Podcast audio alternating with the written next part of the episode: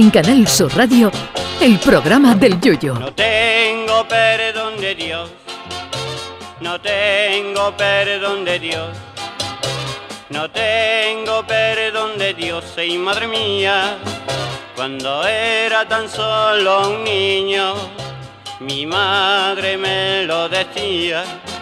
Cuando era tan solo un niño, mi madre me lo decía. Dicen que nunca llueve a gusto de todos. El que está casado sueña con volver a estar soltero, al menos algún que otro ratito. Y el que está soltero sueña con estar casado para tener a alguien con quien compartir su vida. ¿O no? Mañana viernes 11 del 11 se celebra el Día Mundial del Soltero, un día que nació en China, donde el número 1 significa una persona sola. Se estima que en China hay más de 20 millones de solteros y el problema no es que no encuentres allí a nadie que te guste, porque en China tanto ellos como ellas tienen la misma cara y da lo mismo con quien ligues, sino que todo parece obedecer a un tema de falta de relaciones sociales. El soltero, sobre todo el hombre, es esa persona que podía haber descubierto perfectamente la penicilina u otros miles de bacterias beneficiosas que crecen en los platos que se dejó en el fregadero hace más de 2 meses. El soltero solo se acuerda de fregar los platos cuando cae en la cuenta de que su vajilla no era verde sino blanca. La comida en casa del soltero es también otra cosa. Guisar es un verbo que no se conjuga en soltería y uno se alimenta de cualquier cosa que se haga en 3 minutos. Lo mismo da unos espaguetis precocinados que una magdalena con ketchup con las papas que sobraron del Big Mac del domingo. Si el salón del soltero está limpio es solo por una razón: come en la cocina. La lucha del soltero contra la limpieza es peor que la del Imperio Galáctico de Darth Vader contra los rebeldes. La primera regla de un soltero es que la casa se limpia una vez por novia, que no quiere decir que te la vaya a limpiar ella, sino que tú solo le vas a meter manos al fregasuelo y a la lejía si esperas que alguna chavala entre en tu casa. Si los que van a ir a tu casa son los colegas masculinos, no hay problema, porque lo único que se van a fijar es si la PlayStation es la 5 o la 4 y cuántas pulgadas tiene tu televisión, aunque el resto del salón esté más desordenado que la mesa de un relojero. La nevera del soltero también es propensa a la fuga de virus peligroso, como el coronavirus de Wuhan, que yo creo que en lugar de salir de un laboratorio pudo salir de la nevera de un soltero chino. El momento de máximo peligro de la soltería es cuando en el frigorífico no se distingue la leche del yogur por el estado semisólido de ambos, y lo mejor es tirar los dos a la basura. La lavadora también es enemiga por naturaleza del soltero. En el estado civil del soltero no se distingue entre lavado de ropa blanca y lavado de ropa de color, porque el soltero ha llegado a la conclusión, una acertada conclusión, de que el blanco también es un color y por lo tanto entra todo el lavado de ropa de color. Y si la lavadora es enemiga del soltero, no digamos ya la plancha. La plancha solo se usa en caso extremo de tener una entrevista de trabajo, y siempre y cuando sea esta para un trabajo donde haya que llevar camisa, porque si el trabajo es para socorrista de una piscina, pues ni eso. Lo bueno que tiene el planchado de soltero es que después de planchar la camisa se puede usar la función vapor de la plancha para hacerte unos mejillones. Pero si a estas alturas todavía hay gente dudando si es mejor estar soltero o casado, nos vamos a remitir a una frase que nos va a sacar de dudas definitivamente. La solución a este dilema la dio el gran Chuchemar cuando afirmó que tanto si permaneces soltero como si te casas estás cometiendo un error irreparable. Ay, mi velero, velero mío, Canal Sur Radio. Llévame contigo a la orilla del río. El programa del Yuyu. Ladies and gentlemen, let the show begin. Señoras y señores, ¿qué tal? Muy buenas noches, tardes. Bueno, hoy en realidad da igual, porque hoy no tenemos programa en directo, por tanto este programa va enlatado y da igual que usted lo escuche por la mañana, por la tarde, por la noche, de madrugada. Así que buenas lo que sea. Charo Pérez, Sergio Caro, Niño de lo que le queda, ¿cómo estamos? Enlatado sí que es antiguo, ¿eh? Enlatado es podcast. Pero fíjate que enlatado nadie se llama a confusión. Es un programa que está enlatado, porque no tenemos directo, pero nosotros director no tenemos tampoco, te lo van a quitar seguro. A mí me va a quitar el Chano entre la de personajes que está saliendo. El Samurai, Paco el Samurai, el Juan el Malaje. Hoy viene Juan, ¿no? Creo. Hoy viene Juan el Malaje. Juan, hola, buenas noches. Hijo, buenas noches, ¿cómo estamos? Y el Chano también, ¿no? Juan, que hoy le vamos... Hace mucho que no coincidía con Juan. Pues te va a gustar. Oye, hoy traigo cositas fresquitas. Y Chano sí. También, digo, hola. ¿Qué pasa? ¿Cómo estamos, Charo? Que Yuyu vuelve en ti, que tú tienes mucha información de lo del soltero, ¿verdad? ¿Serio?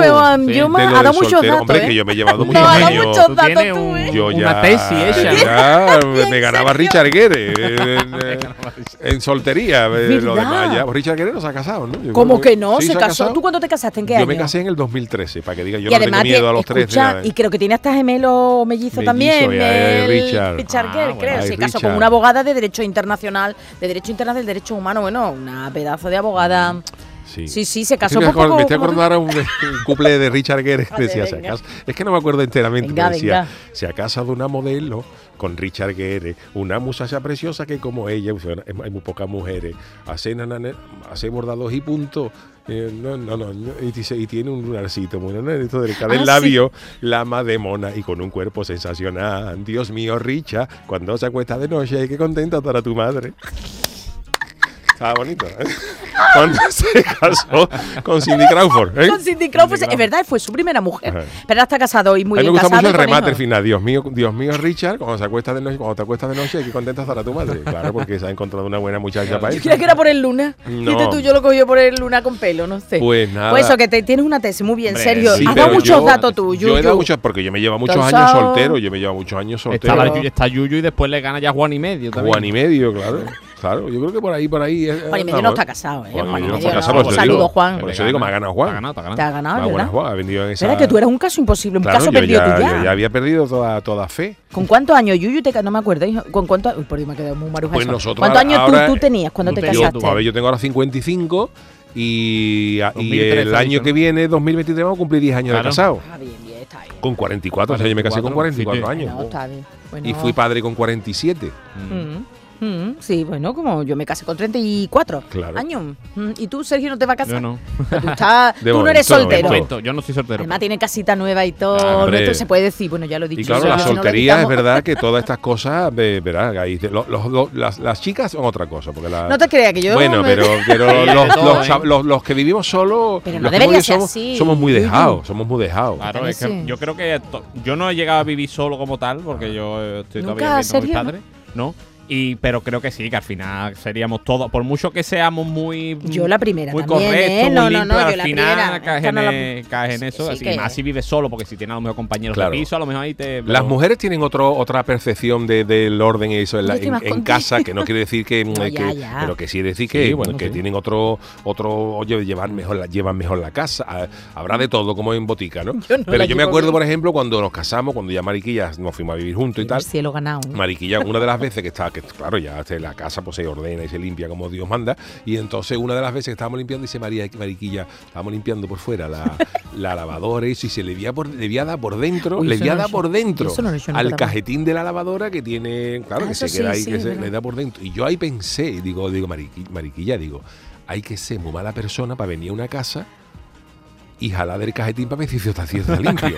Yo pensando todavía en modo soltero, en modo single, ¿no? Digo, porque yo voy a una casa, a lo mejor alguien con mala leche, pero normalmente yo voy a casa de una persona y cuando se va esa persona no va a ir con el cajetín. A ver cómo tiene este el cajetín.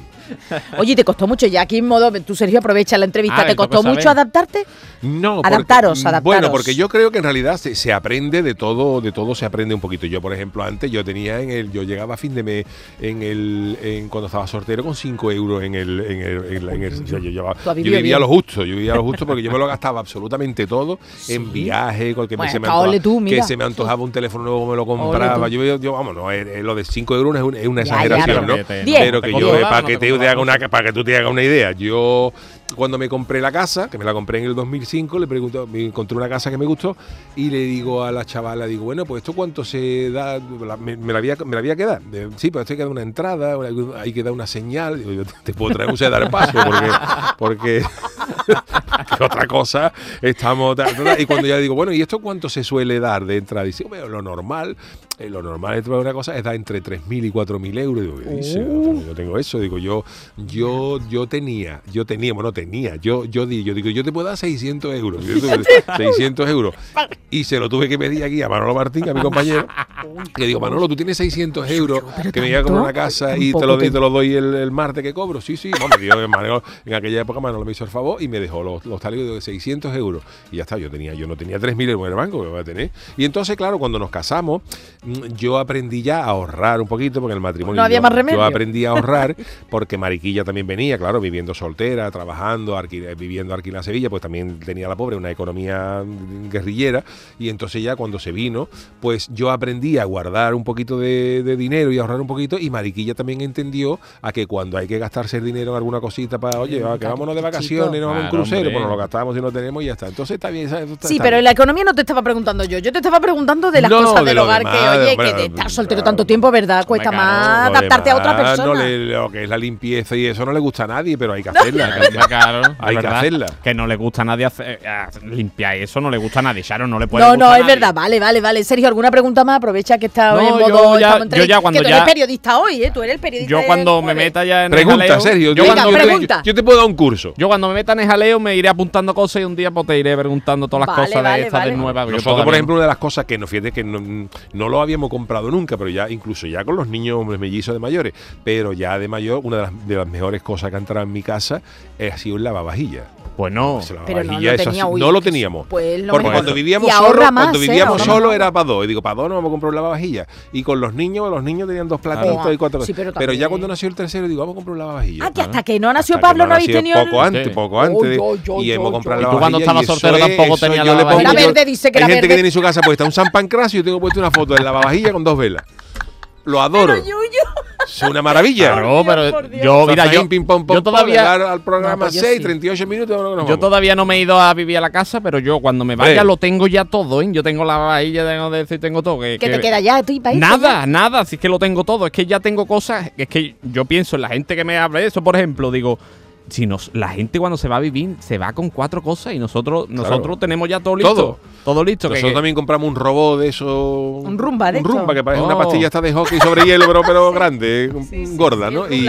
Y eso sí que es una barrachada. Yo eso no lo tengo. Yo eso no lo veo. Mi novia no quiere comprar eso. Mariquilla lo pone de vez en cuando para limpiar, eso hace un ruido, no hay que ir. Luego el robot es carajote. Yo voy a decir, el robot es carajote, el robot se traga, el robot hay en el suelo una caja de herramientas y se la traga. Y te sale, necesita, el robot necesita todo a su atención, y cuando ha visto se ha metido dentro de la pata un ropero. Por Dios, esto tenía que estar mejor hecho. Hombre, ha habido memes en las redes de que el Rumbaz ha hecho el amor con otros aparatos, sí, vamos. O se ha quedado en la misma esquina, se va en la misma esquina toda la mañana.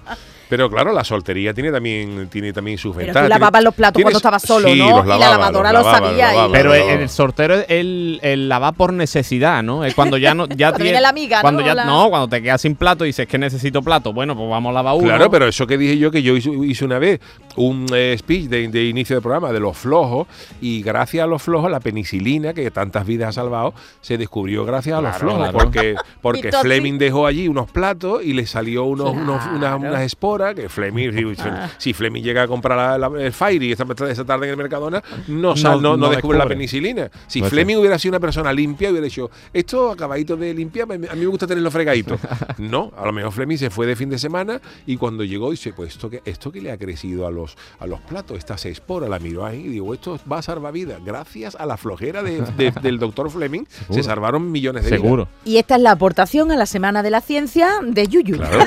Bueno, eso es, de hecho... No, es que es la Semana de la Ciencia... Pero que esto es una serendipia de la que hablamos la semana pasada, que de hecho la penicilina... Claro, la penicilina era uno, lo que pasa es que yo no la traje porque es muy Fleming conocida. Lo que estaba buscando era el Fairy. Claro. Y se topó con los platos sucios y todo esto. Y la verdad es que de soltero, pues verá, yo estaba muchos años de soltero y yo lo tenía claro. La gente me ha dicho, qué bien, yo me he gastado todo lo que tenía. Yo, no, gracias a Dios, no he tenido otros vicios, pero yo me lo he gastado todo. No, ni confesable ni inconfesable. Yo me lo he gastado todo en viajes. Qué bien, Yuyu. Yo llegaba el carnaval, que estaba hasta arriba, desde septiembre hasta febrero, loco de carnaval, de ensayo, no sé qué, en Semana Santa. Cortaban aquí la programación. Y 2 o 3 semanas antes se había hecho el reparto primero de la chirigota, que era sustancial, y yo cogí y yo me iba. Una semana. Yo me he ido solo por ahí, por todos lados. Sí, una semana a Polonia, yo solo. Yo voy a Polonia, a donde fuera. Y ya está, yo me lo gastaba todo en copé y en viajar. Si no, el Chano no sabemos ni Juan lo que opinan, es verdad que estamos aquí hablando de Yuyu. Yo de soltero, yo he vivido con mi madre, en casa de mi madre, mis padres, hasta ya de casado, incluso vivíamos. Claro, hasta y que ya le dieron cuando conocí a Carmela, que nos dieron un piso esto de renta antigua, que pagamos 3,5 euros cada 6 meses. Siguen ahí ustedes, ¿no? Ahí, claro, no hay ni los geos, vamos. Piso en la viña que tú pagas 3,5 euros cada 6 meses, estás loco por echarnos. Entonces usted pasó. Yo me agarro como en todo, con fuerza a todas esas cosas. Ya te comenté el otro día también que yo todavía mi teléfono es de Airtel. Ya lo sé. Me llaman todos los días para que me dé de baja para dar de baja al compañero. Hay un hombre allí esperando, ¿no? Un hombre allí esperando contratado para eso nomás. Oiga, señor Pierapico, sí, mira, que le llamamos de Airtel para que si usted da de baja, que tenemos una oferta. No me interesa, señora. Estoy muy a gusto con la tarifa que tengo. Pero es que ha salido otra mejor que esta, imposible. Vamos, otra compañía. Pero entonces, Chano, usted pasó de vivir con su madre a vivir con su suegra. A vivir con mi suegra. Claro. Y usted no ha tenido intimidad nunca. Yo no he tenido intimidad nunca. Además, tuve esas casas de vecinos que no hay sitio para nada.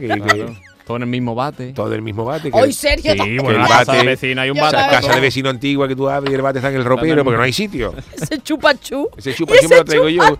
Es un chupachú que ha sacado ahora, que es un chupachú con sabor a pijota. A mí me gusta. Lo están vendiendo en unos kioscos de Cádiz. Y como yo me falta, como yo vengo aquí a Sevilla y me falta el mar, pues me como el chupachú y sabe a pijota. Que no ¿dónde saca el? Es que si les contamos dónde venía. Bueno, y Juan, ¿usted qué? ¿Usted siempre habrá sido recto hasta de soltero? Yo de soltero he tenido una vida recta. ¿No se ha torcido nunca? Nunca, a lo mejor un tobillo, pero... Pero lo que es de descarriado y cosas de estas, nada, bueno. Correcto, todo muy limpio. Mis catequesis, mis cosas. Pues hoy me parece que se va a descarriar. Yo no quiero decirle nada a los oyentes. Hoy tengo algunas cositas, por ser un día grabado, cuando está en directo, pues podido hacer unas cositas. El Club de la Comedia Malaje se titula. Malaje. Voy a contar unos chistecitos luego, hombre. Bueno, pues. Chistecitos que cuento yo a lo mejor. Pero son buenos, se pueden. Recatado, no vaya usted a desviarse que... Los chistes que yo cuento a lo mejor ya en la cena de las cofradías de... en los hermanamientos. Aprobados por el Vaticano. Todo aprobado. Todo humor blanco y todo aprobado. No sé yo, no sé. Hombre, pero vamos. Tú sabes claro que yo no soy de esa condición. Yo qué sé, Juan, a lo mejor usted viene y el otro con el chupachú y usted, yo qué sé, a lo mejor... Hombre, usted el chupachú de pijota también lo...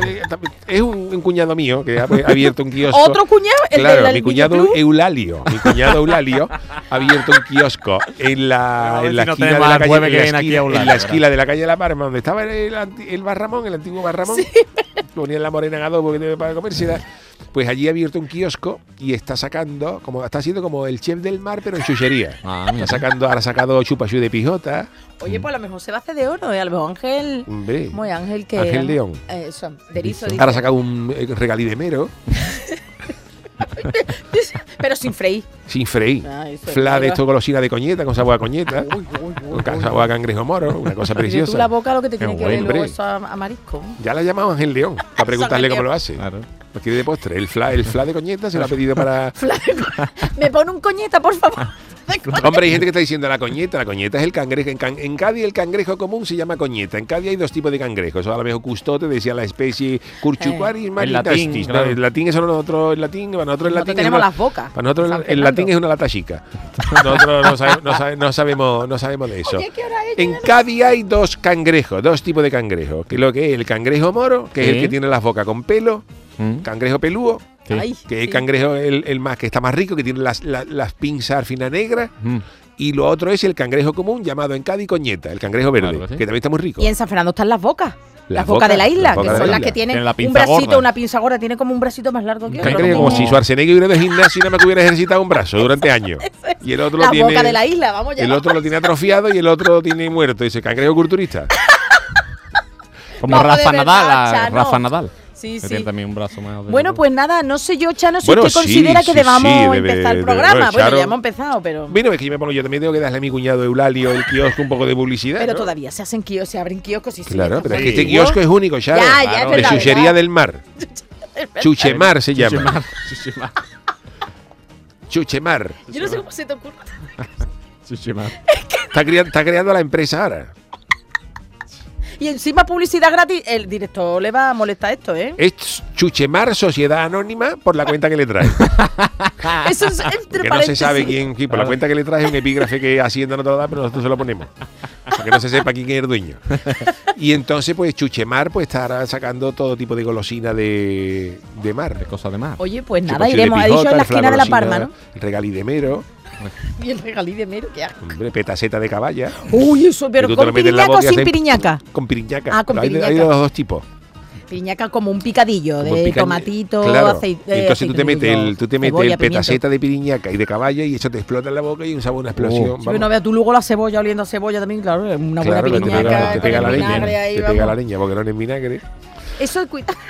Bueno, señores, pues hoy estamos conociendo de absolutamente de todo, de la sortería, del negocio de los cuñados del Chano, pero hoy es un día, aunque sea en podcast, tenemos la estructura normal de programa, aunque bueno, hablar de la estructura normal en este programa es mucho decir, ¿no? Pero bueno, estructura normal. Pero bueno, por decir, siguiendo el orden que llevamos más o menos todos los días. Así que vámonos con las friki noticias.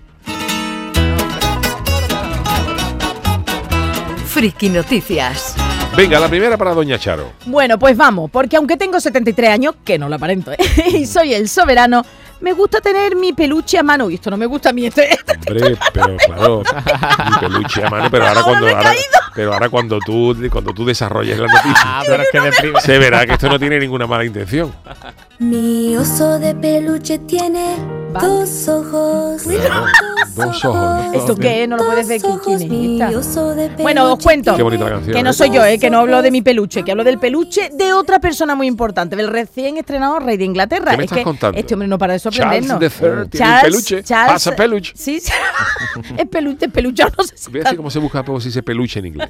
Bueno, pues te digo que este hombre no deja de sorprendernos y sobre todo de dar detalles de su vida. Bueno, más que él lo hace en esta ocasión un escritor, el estadounidense Christopher Andersen, autor de obras sobre la vida de la princesa Diana de Gales y otros miembros de la familia real. Bueno, pues ha anunciado este escritor que va a publicar próximamente otra nueva biografía del recién proclamado Carlos III. Un texto que va a repasar toda la vida del monarca desde que era chiquitito y todos los años que ha permanecido bajo la sombra de su madre. Bueno, pues como adelanto, Andersen ya reveló alguna que otra curiosidad y la hemos conocido, como que viaja con su propio váter. Eso lo hemos comentado aquí. Sí. Carlos III viaja con su propio váter. Claro. Supongo que será la tapa de llevárselo. Pero yo supongo que será el váter entero. No, el váter entero. Y que lo va a colocar entero y todo. Claro, es que si no, otro váter puede tener otra altura y ya él puede. Y ya él no se siente cómodo. Claro. No hace bien sus cositas, guapas. ¿Sabes que el estreñimiento no? Bueno, como no sean tu propio váter. Sí. Como se hace esas cosas en casa. Claro. Eso sí es verdad. Y nos ha pasado tú que has viajado tanto que llegas de cualquier lugar y dices, uy, ya mi cuerpo me está. Mi roca me está llamando. Es que los baños tienen cosas raras. A mí, por ejemplo, siempre me ha quedado, sabes que yo hacía los pasodobles de estos raros, de las pelusas del ombligo, y yo me he quedado, por ejemplo, la gana de hacer un pasodoble de por qué sabe peor el agua del lavabo que la del grifo. Tú no has ido a beber por la noche y haces, este agua no sabe, y es la misma casa, la misma. Sí. Sin embargo, sabe peor el agua del lavabo que el del grifo de la cocina. Oye, que ¿cuántos seguidores eran? ¿25.000 seguidores pusiste? Sí, tenemos 25.000, no sé ya cuánto tenemos. Algo. Pues venga, señores, que queremos un pasodoble del agua del grifo. En 4 años. La gente no tiene ganas de carnaval. Bueno, sigo, que eso, que lo que sabíamos que viajaba el hombre con su propio váter. Esto lo ha dicho, ha adelantado este hombre, el Christopher Andersen, de lo que va a salir publicado en el libro, ¿no? Ajá. Bueno, pues ahora, en estos días ha salido a la luz, muy poco tiempo de la publicación del libro, que hay un objeto con el que el monarca viaja a todas partes. Un oso de peluche, señores, una reliquia. Pero es que por cierto, acabo de buscarlo, que peluche es Teddy. Teddy Bear es el oso de peluche. Como la película del osito a ver si va a ser el peluche de la madre que estaba ahí tomándose el té. Teddy Bear. Pues el Teddy Bear, el Carlos yo no sé qué hará con el oso, pero se lo lleva. A él le gusta tener la mano. Pero tú imagínate cómo estará, tiene 73 años. Uy, el oso tiene unas pelotillas. Bueno, pues espérate, pues te voy a decir quién se la arregla. Pelotillas como bolas de billar. Te voy a decir quién la arregla el peluche al Carlos. El juguete tiene evidentemente alrededor de 70 años y es el amigo inseparable del rey, al que le tiene un cariño muy especial porque seguramente le recuerda a su más tierna infancia. Vamos a pensar bien. Lo más curioso. No tiene que apestar nada el oso. Pues no, claro, tú se lo tienen preparado. Claro, pero quiero decirte que tú, por ejemplo, tú serás rey de Inglaterra, que tú te duchas como todos los días, como la gente todos los días, pero que tú ese oso lo acurruca ahí debajo del brazo, claro, y el oso coge el efluvio, el oso después tú no te levantas y tú no duchas al oso. ¡Qué pape! Y a lo mejor lo pondrá entre Camila y él, ¿verdad? A lo mejor para que el oso lo tira toda la pared y se queda pegado. El oso se despierta para no llevar la Camila y se corre. No tiene que apestar nada el oso. Lo más curioso no es que apeste el oso. Lo más curioso, aparte de que el rey viaje con un oso de peluche, que de verdad es para mí ya importante, es que solo hay... 73 años, ¿eh? Hombre, pero es que lo más curioso, Yuyu, del caso es que solo hay una persona en el mundo, en Inglaterra, que puede remendar, limpiar, lavar todo al oso, al animal de trapo, y es la niñera antigua. Tú imagínate los años que tiene la nani. Bueno, según revela Andersen... ¿Cuántos años tiene la niñera de Carlos III? Si él tiene 73, la niñera... Pues la nani es la que se lo arregla el peluche. Según revela Andersen, es conocido por los cronistas de los Windsor en Reino Unido que Carlos III y su mujer Camila, que se encargaba de su cuidado en su niñez, sigue manteniendo a día de hoy una gran amistad, y el mantenimiento no solo de la amistad, sino del peluche, iba a decir del conejo, del peluche de Teddy. Se llama la mujer, sí, se llama Mabel Anderson y tiene más de 95 años. Y después dice la gente lo que cuesta jubilarse en España, porque en Inglaterra, que tiene 95 años. Hombre, también es verdad que el trabajo de limpiar el peluche de Carlos III... No, y zurcirlo por si se rompe o algo. Que tampoco echar a esa mujer 8 horas todos los días. Quitarle 4 pelotillas. Pero hombre, con más de 95 años, Yuyu, ya esa mujer no ve. De hecho, en las redes, cuando ha salido... Te puedes coser tú misma al sofá. Que le ponga felpa de esto que se pega. Esta mujer tiene 95 años, y su trabajo es... Era amiga de la reina Isabel II, estaba muy cercana a él, la niñera de Carlos III, ahora rey, y bueno, desde... Claro, vamos, 25 años fue a la guardería, claro, con la reina ha muerto con 96, estaban en la misma clase. Claro, la misma quinta. Isabel II estaba en guardería A y la otra en guardería B. Se hacía eso. Bueno, pues estos días cuando ha salido la noticia, mucha gente en Twitter diciendo, Carlos, por Dios, jubila a esa mujer. Hombre, claro. Con más de 95 años esa mujer no puede enhebrar ni la aguja. Pero esa mujer, ¿cómo cotizará esos años? Eso digo yo, y todo por el peluche del Carlos. ¿Cómo le hace el contrato que a media jornada o nada completa para un peluche? Es decir, que si el rey, nuevo rey, venga a España a hacernos una visita oficial, ¿va con el peluche en la maleta? Claro, Arteri. Y la de 95 años, si se le muere la mujer, porque tiene edad de decir adiós de este mundo, ¿no? El peluche. Qué bonita música, de fondo, cómo impregna esto de... Sí, vamos. Pero bueno, esa es la noticia. De britanidad. ¿Tú crees que hablando del peluche de Carlos? Que se lo lleva. Se lleva el váter y el peluche, vamos, no está bueno. Y lo que no sabe es que se equivoque y se acuesta una noche abrazando el váter. Y no se sienten los hartos del peluche. Pero un momentito, entonces, una pregunta, ya vosotros que sois entendidos. Él va a un hotel, un pedazo de hotel que irá de donde tenga que... ¿Y qué quita? ¿El váter entero del hotel y pone el suyo? El mantenimiento le quitan el váter, igual que cuando tú quieres cambiar un váter, que eso quitarle 4 tornillos de abajo. Que no hay que liar nada, eso lleva los váteres, llevan abajo 4 tornillos. Y los váteres ahí se quitan los tornillos. Y pone el otro, ya está. Se levanta, y cuando pone el otro, le aprieta los tornillos y le pone silicona. Ya está. Eso tarda 5 minutos en cambiar un váter. La silicona la pone la de... La silicona preguntan a los países que hay si hay Leroy Merlin cerca, para acercarse a Carlos por la tarde y comprar la silicona blanca. Pero él viaja con su propio bate. El bate va antes, ¿eh? Oh, vale, claro, el bate está allí preparado. El bate va antes, con la etiqueta del Royal WC. Y eso viaja antes, y cuando llega Carlos al hotel ya está el bate instalado. ¿Tú te crees que el Carlos le va a entrar un apretón? Pero usted, majestad, que estamos cambiando el bate. Si el soberano se aloja el día 5, el bate está puesto desde el día 2. Claro, y la habitación está cerrada. Cuando él llegue, pueda llegar del tirón. Y el oso a lo mejor también va antes, ¿no? O lo lleva antes en la maletita, puede lo lleva en el equipaje de mano. El oso le reserva la habitación sin desayuno, porque es para nada. Pues esta es mi gran noticia. Claro. Ahora, el titular no me ha gustado. Bueno, pues la siguiente, hay otra, ¿no? Otra noticia. Sí, ¿no? El Chano que se estrene, porque hoy Juan tiene protagonismo. Sí, este es mi titular. Te lo digo en confianza, que tiene tela de peligro a hacer una mudanza. Eso me voy, qué lástima, pero adiós. Eso es lo que digo yo cuando me dicen, oye, que es una mudanza, adiós, me despido de ti, adiós, Julieta Venegas. Bueno, ya lo dice el Yuyu, que las mudanzas no son buenas y después de lo que voy a contar son hasta peligrosas, o eso por lo menos nos ha contado a través del TikTok la hija de la protagonista. Se lo cuentan todo. Ojo a esto, cuya madre tuvo que ser rescatada por los bomberos después de quedarse atrapada en el sótano por su propio sofá durante varias horas. Por favor. Os cuento la película. Melissa, de 53 años, que ha dicho que por favor no se publique su apellido porque le da vergüenza, estaba metiendo un sofá dentro del sótano con la ayuda de Todd, su pareja. Sin embargo, en un momento dado se quedó atrapada. Recordemos que en Estados Unidos se accede al sótano por unas escaleras, claro, como en Estados Unidos en cualquier lado. Claro. No, bueno, pero que son... No he visto una casa que tenga un tobogán para bajar al sótano. No, pero que muchas veces es a través de otra vía, no. Sí, pero bueno. Las casas tienen las escaleras, claro. Habéis visto las películas, ¿no? El sótano donde están los asesinos en serie, guardan los cadáveres en Estados Unidos, los asesinos en serie, en el sótano. Pues en Estados Unidos se accede al sótano por unas escaleras muy empinadas y ahí se quedó boca abajo el mueble. O sea, ella estaba empujando. Claro. Ella estaba en la parte de abajo y el marido arriba, y en momento dado que el sofá fue para abajo y ella se quedó atrapada. Cuando vio su escena, su hija Claire decidió ayudar a su madre, pero pronto se dio cuenta que era imposible porque el sofá estaba completamente atascado. Dios. Por ello se rindió en su tarea de rescate y también de la hija, en vez de ayudar, y se la parte baja de la tabla. Y entonces, como ella dice, yo no te puedo ayudar, Entonces pues voy a grabar, y empezó a grabar con el móvil. Muy bien, muy buena hija. Y hay unas imágenes surrealistas de la hija Claire que muestran el sofá bloqueado por lo completo, la entrada del sótano, y por debajo de ella se ve la madre de su, la mano de la madre como el que está mariscando por la noche, cogiendo cangrejo moro en la oscuridad. Dios, qué horror, qué sensación, ¿eh? Incluso Todd, la pareja de Melissa, hizo un agujero en el sofá para que el sofá terminase su viaje al interior del sótano, pero finalmente fue en vano y finalmente esta familia tuvo que llamar a los bomberos para que sacaran a la mujer del aprieto. No, se quedaría encasquetado aquello en el hueco escalera. Tú fíjate lo que es una mala mudanza, ¿eh? Una mala mudanza. Tú fíjate lo que es una mala mudanza, que se te va un sofá para abajo, por eso yo estas cosas las evito. Fíjate que yo estoy nuevo, yo no me queda nuevo atrapado en ningún sofá, ningún librero. Usted no le cabe allí en su casa. Usted tiene sofá o sofá cama. El sofá lo tienen casquetado, pero en el sitio que tiene en el salón, que no tiene más sitio. Yo tengo el sofá cama, pero no porque hay que abrirlo. Ah, claro. Bueno, y recogerlo por las noches. No. ¿Pero cuántas habitaciones tiene su casa? Yo no me acuerdo con tanta gente que vivía allí. Mi casa hay 3. Ah, su dormitorio matrimonial. Salón cocina, que está todo junto. Americano, ¿no? Americano, cocina americana. Abierta con esto. Sí, sí. Luego tiene el baño y un dormitorio. ¿Y la arcayata dónde duerme su silla? La arcayata duerme en el sofá. En el sofá. No un sofá cama, sino que tenemos una colchoneta esta de playa hinchable.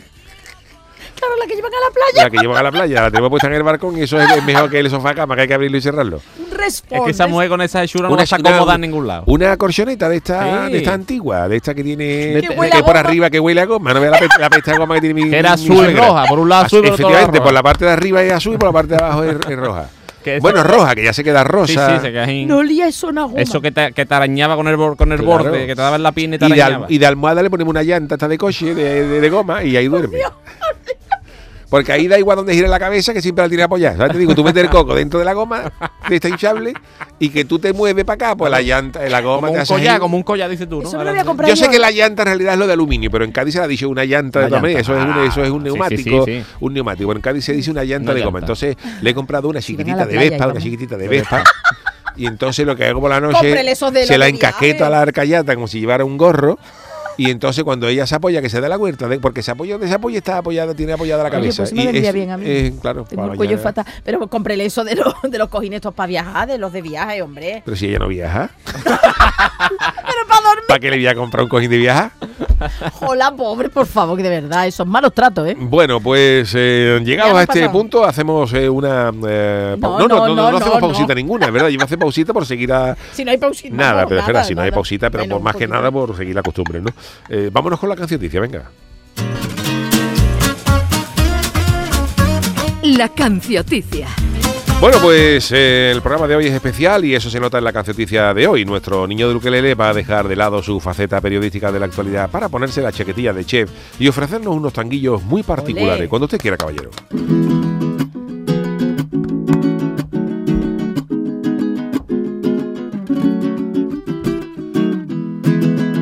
La cocina de diseño no vale para comer, atiende y échale cuenta al cocinero Juanjo Chef. La cocina de diseño no vale para comer, atiende y échale cuenta al cocinero Juanjo Chef. Los estrellas Michelin, un plato grande y en medio esto, tú vente a mi restaurante que el Michelin te lo lleva puesto. Un potaje con chorizo y una morcilla divina, te lo sirvo en la azotea y así es, alta cocina. La soja texturizada hace mucho daño interno. Un día comí tanta soja que después cagué un cuaderno. Tortilla deconstruida, eso es cocina experta. Tortilla deconstruida, tú lo quieres carajote y se te ha caído al darle la huerta. La cocina de diseño no vale para comer, atiende y échale cuenta al cocinero Juanjo Chef. La gente que come insectos le echa lioli a los bichitos, eso es como si le echas autan al serranito. Ay, Ángel León, el chef del mar, todo del mar, coquina, arga, marisco, pijota. Lo malo es que al salir de allí te persiguen 15 gaviotas. El sushi es pescado crudo, pero tan crudo que hay ocasiones que vas a morder un salmón, se gira y te dice, a ver, tiene cojones. Yo sí voy a una boda y me ponen canapés de quinoa del Himalaya o de hueva de cabra rusa, into pobre, quito 30 euros del sobre. La cocina de diseño no vale para comer, Atiende y échale cuenta al cocinero Juan José.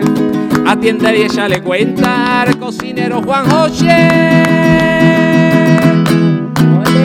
Bueno, las cancioncitas especiales del niño del ukelele. Maravillosos tanguillos con este tema. De la alta cocina, sí señor. Bueno, pues hacemos una paradita, pero nada más que nada por costumbre, porque vamos a seguir en día, si no hay publicidad ni hay nada. Mete la mano. En Canal Sur Radio, el programa del Yuyu.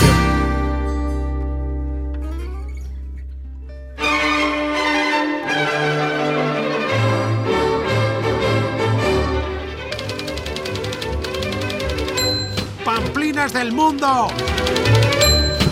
Bueno, pues ya estamos de vuelta, para que vea la pausita, el tiempo justo de para tirar, levantarse, para tirar las piernas, ¿no?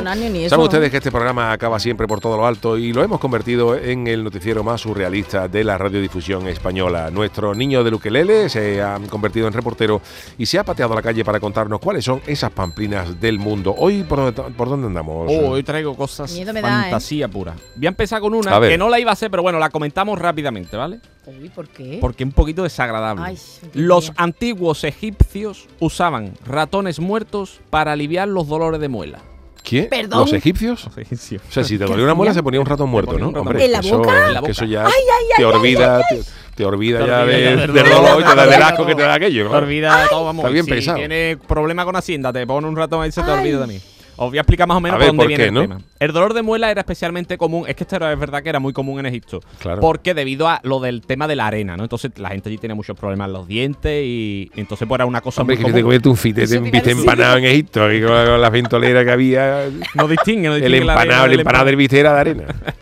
Ay, qué horror. Entonces pues tenían muchos problemas y pues investigando, ¿sabes? Que en esa época pues investigaba con todo y se probaba de todo.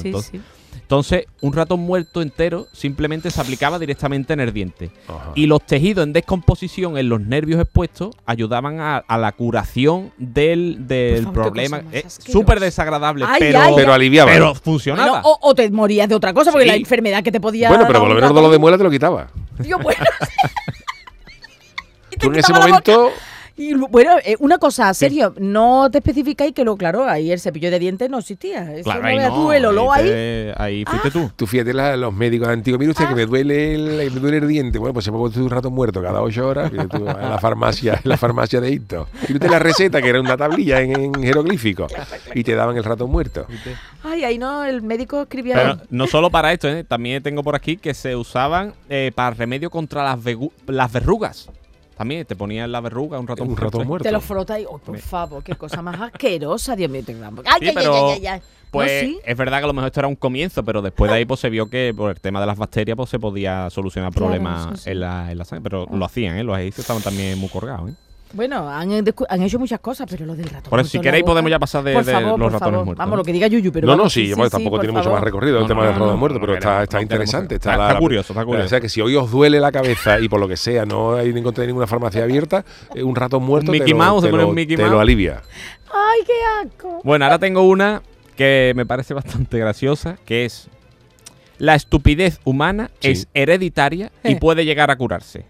Menos más. ¿Vale? Ajá. Pero estamos hablando de la estupidez. Estamos hablando del carajote. Del carajotismo. El carajotismo se puede heredar. El carajotismo es hereditario. Sí. Bueno. Os lo voy a explicar. James Watson, uno de los investigadores que descubrieron la estructura del ADN hace 50 años, mantiene que las personas estúpidas o con un coeficiente intelectual bajo, que no tienen un trastorno... No, que no hablamos de trastornos mentales, ¿sabes? Sí, hablamos del carajotismo. ¿Qué es carajote? Vamos, no es que le pase nada, sino que es carajote. Que ha quedado claro. Parecen un desorden que se transmite de forma hereditaria a través de los genes de padres a hijos. Ahora me explico yo muchas cosas. Pues esto... Pero... No, yo no digo nada. Sí. Es que por eso quiero desarrollar este tema, porque es que si lo dicen ya los científicos, ya tú le ves las cosas claras por ahí a las cosas, ¿sabes? Entonces, además que ese lo demostró y la educación de esa época se basó en eso, vamos, que sobre todo en estos temas es verdad que después no tiene mucha base científica cuando ya han pasado los años, pero... En un principio se creía que el carajote, cuando tú ves un carajote, dice, por padre era más carajote todavía. Claro. Que es genético. Claro que era hereditario.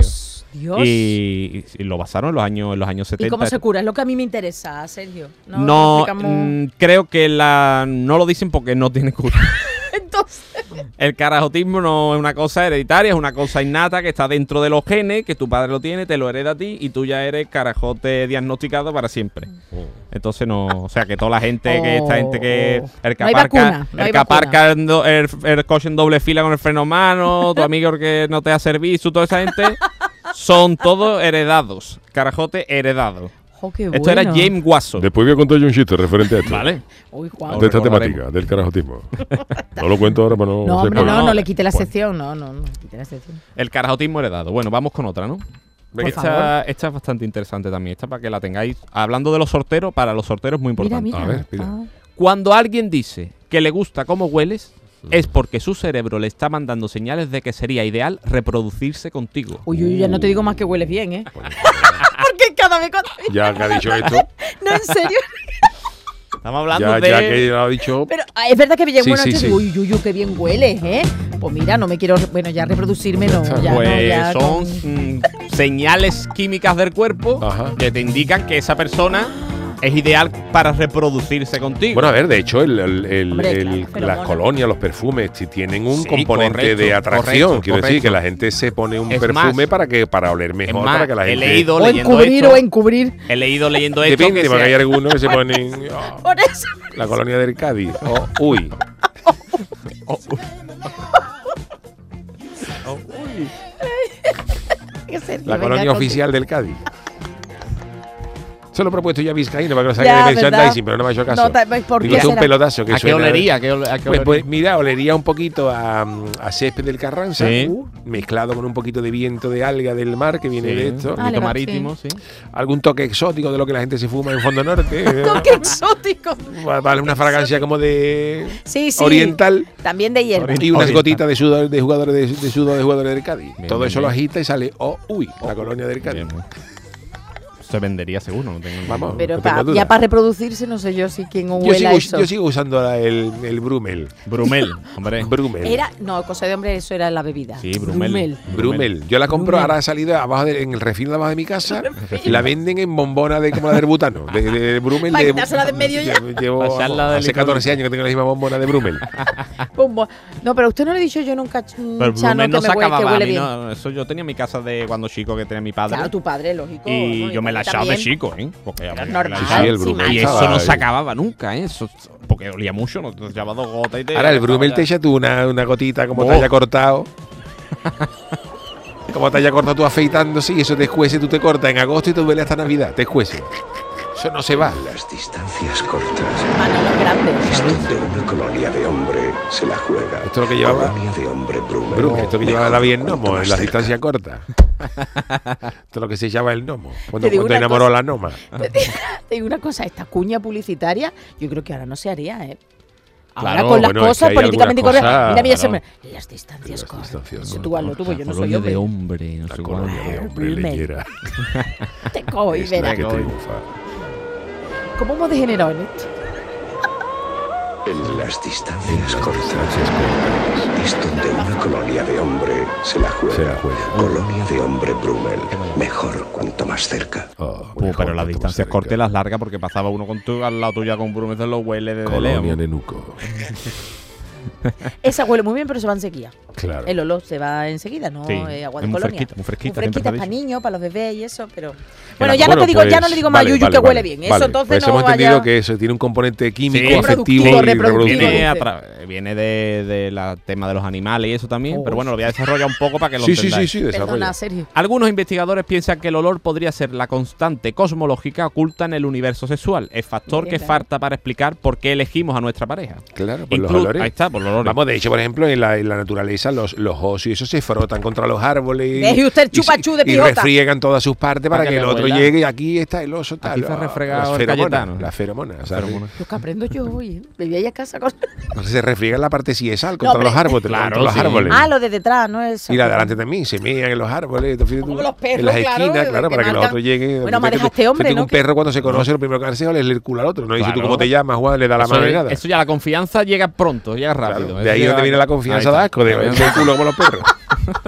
Sergio, aprovecha. Cuéntanoslo, Sergio, porque si no... Bueno, pues todo esto viene por el efecto que tienen los olores corporales femeninos en los hombres para distinguir la ovulación. Por eso venimos lo de reproducirse, sí, viene por eso. Claro. Es más, además de que pueden distinguir la fase periovulatoria de las mujeres con el olor, el hombre inconscientemente. Sí, porque conscientemente no llegamos. Por las feromonas. Pueden presentar respuestas a cambios fisiológicos en reacción a las características fenotípicas femeninas. Ajá, es decir, que los olores corporales cambian según las intenciones. Claro. Es decir, si tú a mí me gustas y yo quiero reproducirme contigo, mi cuerpo va a emitir un olor al oler yo tus feromonas para que tú huelas ese olor. O sea que si hoy me huele el sobaco distinto allí... Depende. Es porque ha cambiado mis intenciones contigo. Claro.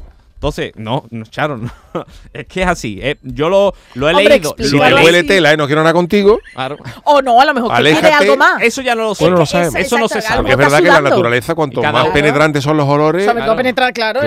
Y cada uno. De ahí el nombre. Entonces... Los olores tienen mucho que ver con los olores tienen varias clasificaciones, vamos. Sí. Olores penetrables. Pero qué día tenemos aquí.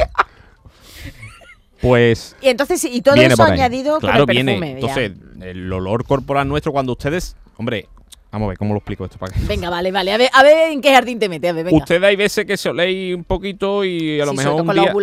un día te huele más, un día te huele menos. Te huele peor. Ahí está. ¿Hablamos de qué hablamos?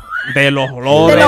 En general, de todo el cuerpo. Sí, entonces, es porque no te hayas lavado más o te hayas lavado menos, sino es por las feromonas que están intentando atraer o demostrar algo, o tienes alguna atracción o estás más... Curioso, o sea, sí. Por eso olemos diferente de un día para otro. Está muy bien, muy interesante. Muy interesante. Aunque te laves, después va a oler. Claro. Porque la... Sí, pero quiero decir. De hecho, eso volvemos al mundo animal. Los animales no se lavan en exceso porque tienen que oler. Claro. Para conseguir sus funciones reproductivas. Uh-huh. Muy interesante. Bueno, ¿tenemos algo más, Sergio? Sí, claro. A ver, alguna más y vamos con el... Venga, la última voy a coger una que me gusta también. Dice, la nuez moscada es un alucinógeno. Oh. ¿Vale? Perdón. La nuez moscada es un alucinógeno. Porque ya no sabemos qué vamos a comer. Hay productos que consumimos diariamente que en exceso son bastante alucinógenos. Y uno de ellos es la nuez moscada, pero es que ahora voy a decir más. A ver. Pasa que la nuez moscada tiene un componente que es la miristicina, que es un componente natural que tiene efectos alteradores de la mente si se ingiere en grandes dosis. Es decir, si tú haces un bocadillo de nuez moscada... Flipan colores, va a haber dragones y de todo. Que no lo hace nadie porque es muy raro y es muy desagradable. Bueno, no dejar de tu que haya en carnavales gente saliendo comprando un tarrito de nuez moscada. Que es lo que ya tenga, digamos, esto mismo, ¿no? Cosas peores se han claro. Y si esto se sabe, porque alguien la ha probado también. Pero hay productos que no son tan raros, que pueden ser alucinógenos, y ahora voy a explicar por qué. A ver. Las patatas, los tomates y las berenjenas. Sí, con lo que me gusta bien. ¿Eso es alucinógeno, las papas? Alucinógeno, las patatas, los tomates y las berenjenas. No concretamente lo que es la verdura o la fruta. Sí. Pero tienen una sustancia que es la solanina, que es un alcaloide irritante para la mucosa gastrointestinal con efecto en el sistema nervioso. Pero son las zonas verdes, es decir, la zona verde del tomate, la zona verde de la papa por fuera, si le salen brotes... Yo no me los como, no sé. Es tóxico. Eso sí es verdad, eso lo he escuchado yo. Es tóxico, sí. Pero igual, una sustancia alucinógena, una sustancia tóxica que te afecta al cerebro. Claro. Pues las patatas, los tomates y las berenjenas tienen esas partes verdes, esas partes así. Y los tomates, sobre todo cuando son tomates verdes, más alucinógeno. Claro. Dios, pues a mí me gustan maduritos, que no estén tan maduritos, que digan. Tomate verde, un tomate verde te pone alucinógeno. Uy. Bueno, pues... Te haces un gazpacho con un tomate verde y te echa una tarde de categoría. Y te pone un concierto de Pink Floyd. Bueno, pues, oye, pues qué interesante, ¿eh? Qué interesante. Bueno, cuidado con los tomates. Han estado muy interesantes estas pamplinas del mundo. Pero hoy, para cerrar el programa, ya que no tenemos participación, porque hoy teníamos el programa enlatado, tenemos una sección especial, ¿no, Charo? Una sección que es un club de la comedia muy especial y muy mala, Así que nada, señoras y señores, en un programa tan especial, qué mejor que terminar la semana por todo lo alto, ya no solo con las pamplinas del mundo. Sergio, vamos a escuchar esas historias contadas por señor Juan El Malaje. ¡Ánimo! ¡Venga, súbase al escenario! Bueno, son unos chistecitos cortitos que yo he traído. Cuando queráis ya empiezo, ¿no? Venga, usted está el escenario para usted. Hay uno que dice... Hay que ver, Juan, lo que tú querías a tu mujer, ¿eh? Que hace ya 6 años que murió. y tiene la mesa exactamente igual que la noche que le dio el infarto. Que no tengo ganas de recoger.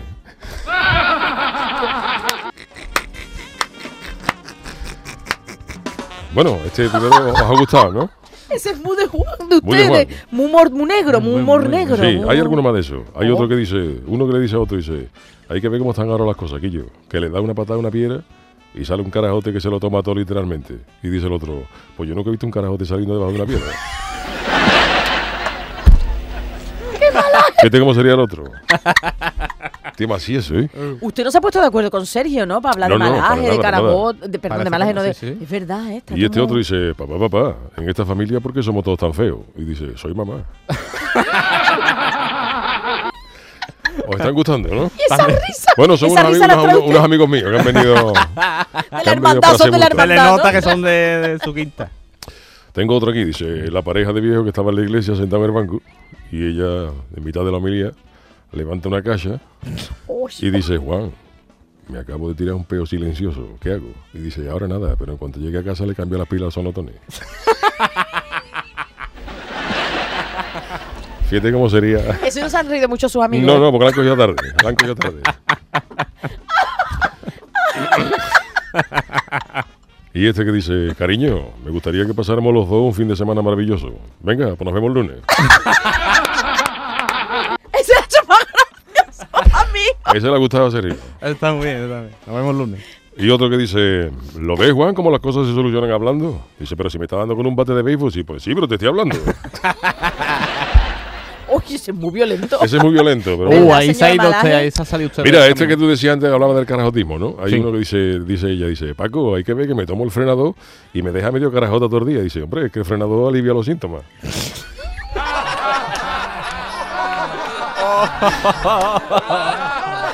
Este le ha gustado más a su amigo también. Ese le ha gustado más.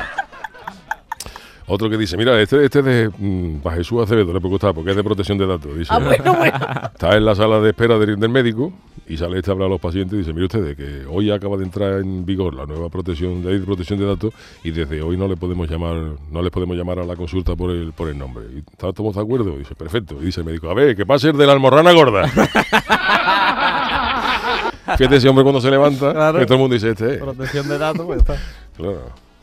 Y otro que dice... cariño, ¿y si tenemos un hijo? Y dice, hombre, nos habríamos dado cuenta, ¿no? Digo yo que lo habríamos notado, ¿no? No va a contar uno que usted tenía, pero ese no. Sí, lo voy a contar luego. Sí. Pero ya he contado otro antes que dice: la pareja que iba a un baile de carnaval, las cosas como se pueden torcer de un momento a otro. Bueno. La pareja que iba a un disfraz de carnaval y dice ella: Antonio, ¿te gusta mi disfraz? Bueno, sí, Juana, te queda muy bien el disfraz de vaca. Y dice: es de dármata, Antonio. Fíjate, ya a partir de ahí, ¿qué haces tú ya? ¿Eh?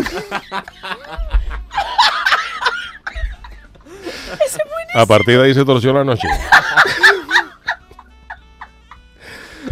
Y otro que entra dice, el gacho que entra en un supermercado y compra y pone todas las cosas que tenía encima de la cinta, ¿no? Llevaba una barra de jabón, un tubo de pasta de dientes, una barra de pan, un litro de leche, una lasaña, pizza congelada, un paquete de chorizo en loncha, 10 latas de cruzcampo, 6 paquetes de pan bimbo. Y al llegar a la caja, lo mira a la cajera y dice, ¿qué es? ¿Sortero, no? Y él dice, ¿cómo la sabía? Y dice, por lo feo que eres. Está bien. Hombre. Y poco más, bueno. No sé, el tiempo es que yo no sé, Yuyu, ¿qué tiempo llevamos? Ya no sé. Sí, yo, bueno, estamos más o menos...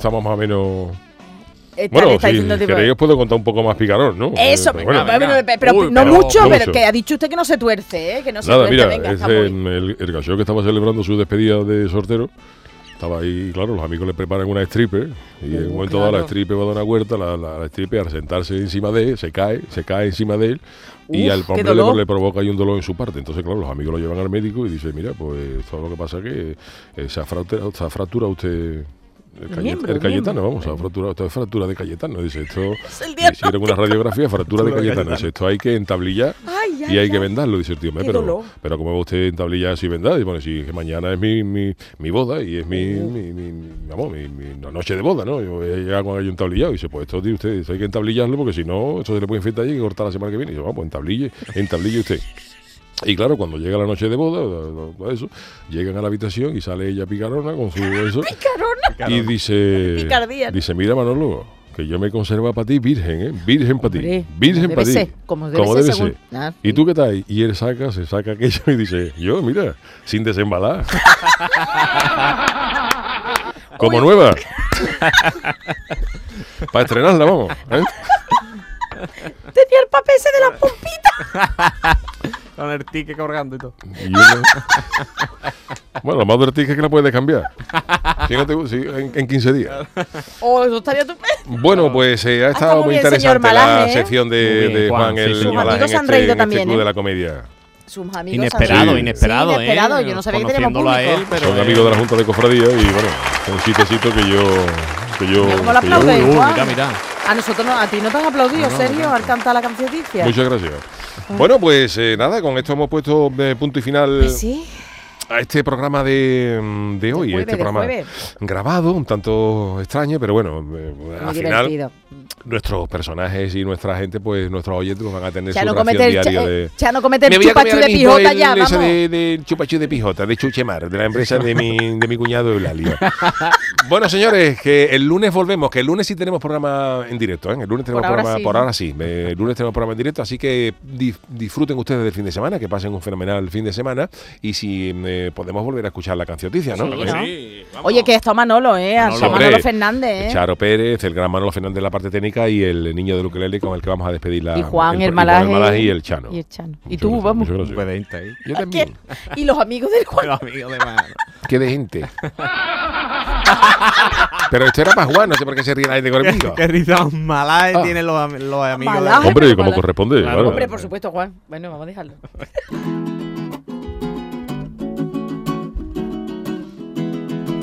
La cocina de diseño no vale para comer.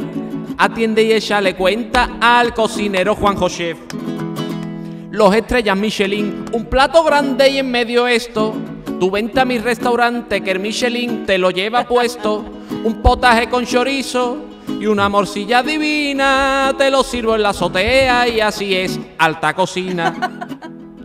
La soja texturizada hace mucho daño interno. Vámonos. Un día comí tanta soja que después cagué un cuaderno. Tortilla deconstruida, eso es cocina experta. Tortilla deconstruida, tú lo que eres carajote y se te ha caído al darle la vuelta. La cocina de diseño no vale para comer. Échale cuenta al cocinero Juanjo Chef. La gente que come insectos le echa lioli a los bichitos. Eso es como si le echa a Aután al serranito. ¡Ay, Ángel León! El chef del mar. Todo del mar, coquina, arga, marisco, pijota. Lo malo es que al salir de allí te persiguen 15 gaviotas. El sushi es pescado crudo, pero tan crudo que hay ocasiones que vas a morder un salmón, te gira y te dice, a ver, tiene cojones. Yo sí voy a una boda y me ponen canapé de quinoa del Himalaya o de hueva de cabra rusa. ¡Ajito pobre! ¡Vámonos! Quito 30 euros del sobre. La cocina de diseño no vale para comer. Atiende y échale cuenta al cocinero Juanjo Chef. Atiende y échale cuenta al cocinero Juanjo Chef. Sí, señor, con la cancioticia del niño de ukelele, con la participación de Charo Pérez, Juan el Malaje, Chano de Cádiz y el gran Manolo Fernández de la parte técnica, despedimos esta edición especial de jueves del programa del Yuyu. Que pasen buen fin de semana. Volvemos el lunes a las 10 de la noche en Canal Sur Radio. El programa del Yuyu. Canal Sur Radio.